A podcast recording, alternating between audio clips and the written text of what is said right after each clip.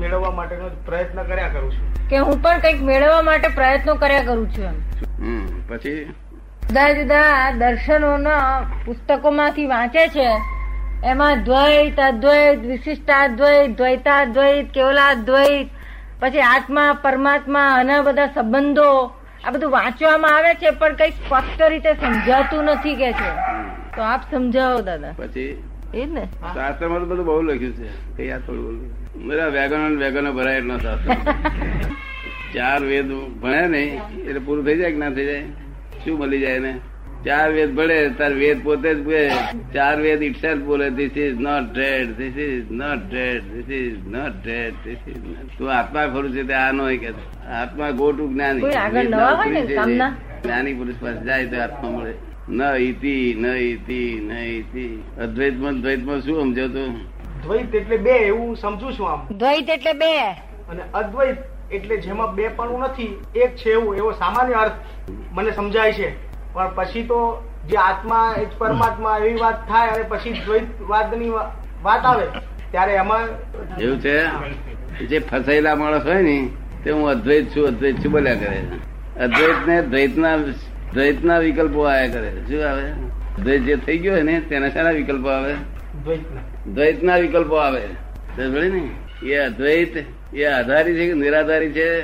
અદ્વૈત આધારી વસ્તુ છે કે નિરાધારી છે એ તો ખબર નથી એ આધારી વસ્તુ છે શું છે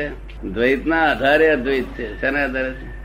દ્વૈતના આ દ્વૈત છે ને દ્વૈતના આધારે અદ્વૈત છે ને નહીં દ્વૈત જ ના હોય તો અદ્વૈત ક્યાંથી હોત આ દુઃખ ના હોય તો સુખ ક્યાંથી હોય એટલે શું દુઃખ છે તો સુખ ગણાયું શું કહ્યું એવું દ્વંદ્વ ગુણ છે એટલે દ્વૈત ના આધારે દ્વૈત નો આધાર લઈ લે તો અદ્વૈત રહેતું જ નથી સમજે ને સાપેક્ષ વસ્તુ છે અદ્વૈત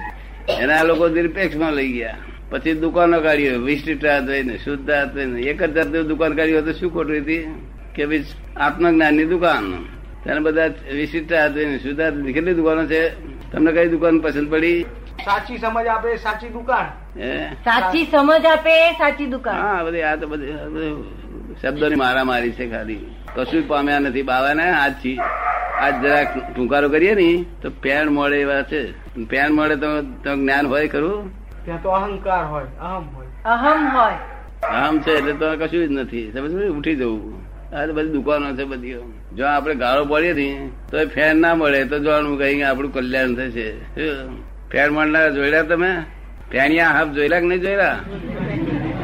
તમે જોયેલા ફેણિયા હાફ ના એવા કઈ અનુભવ નથી થયો હજુ આ નવે છે દુકાન શરૂઆત કરો ખરું પહેલી તમારે દુકાનમાં લાયા નથી કશું તમે. ના આ પહેલી ચોપડી દુકાન હોવાથી અદ્વૈત ને ફદ્વૈત ને ના એ તો-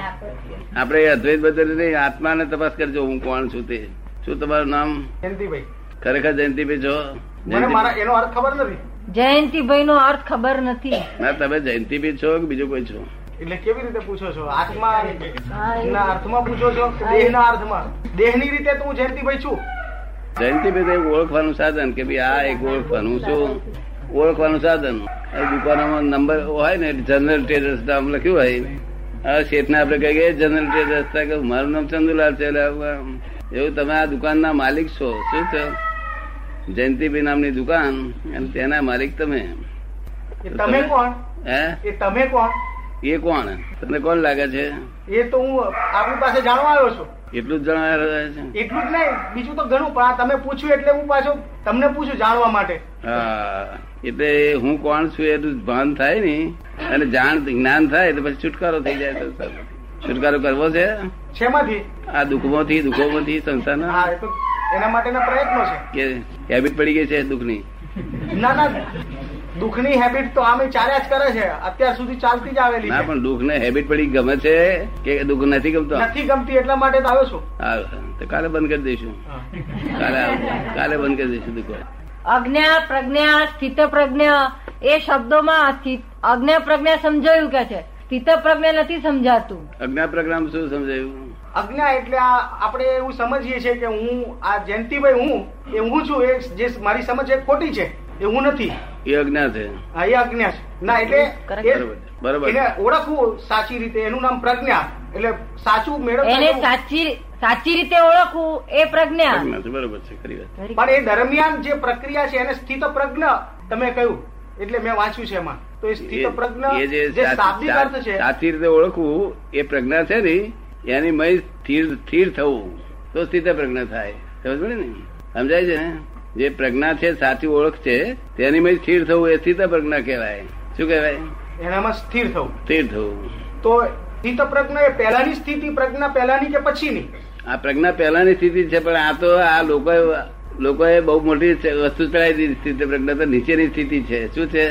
પછી પ્રજ્ઞા ઉત્પન્ન થાય છે પહેલું સ્થિત પ્રજ્ઞા થતા થતું થતું પછી પ્રજ્ઞા થાય તો પછી મને એ સવાલ થાય છે કે પ્રજ્ઞા કેળવ્યા પછી સ્થિત પ્રજ્ઞા એટલે એકાદ એમાં સ્થિર થવું એટલે પછીની સ્થિતિ થાય ના એ પછીની સ્થિતિ ને છે પહેલી સ્થિતિ આ લોકો સ્થિર તો પ્રજ્ઞા થઈ એટલે સ્થિર જ થઈ ગયો આ તો સ્થિત પ્રજ્ઞા એટલે થોડી થોડી અંશે અંશે આવે એને એમાં સ્થિર થાય પોતે થોડી થોડી અંશે પ્રજ્ઞા સમજે ને અને આપણે અહીં તો સર્વાંશે જ પ્રજ્ઞા ઉત્પન્ન થાય છે અહીં કાલે કાલે તમને પ્રજ્ઞા જ ઉત્પન્ન થાય સ્થિત પ્રજ્ઞા તો એ છે તે ગીતાનો શબ્દ છે શું છે સમજ પડી ને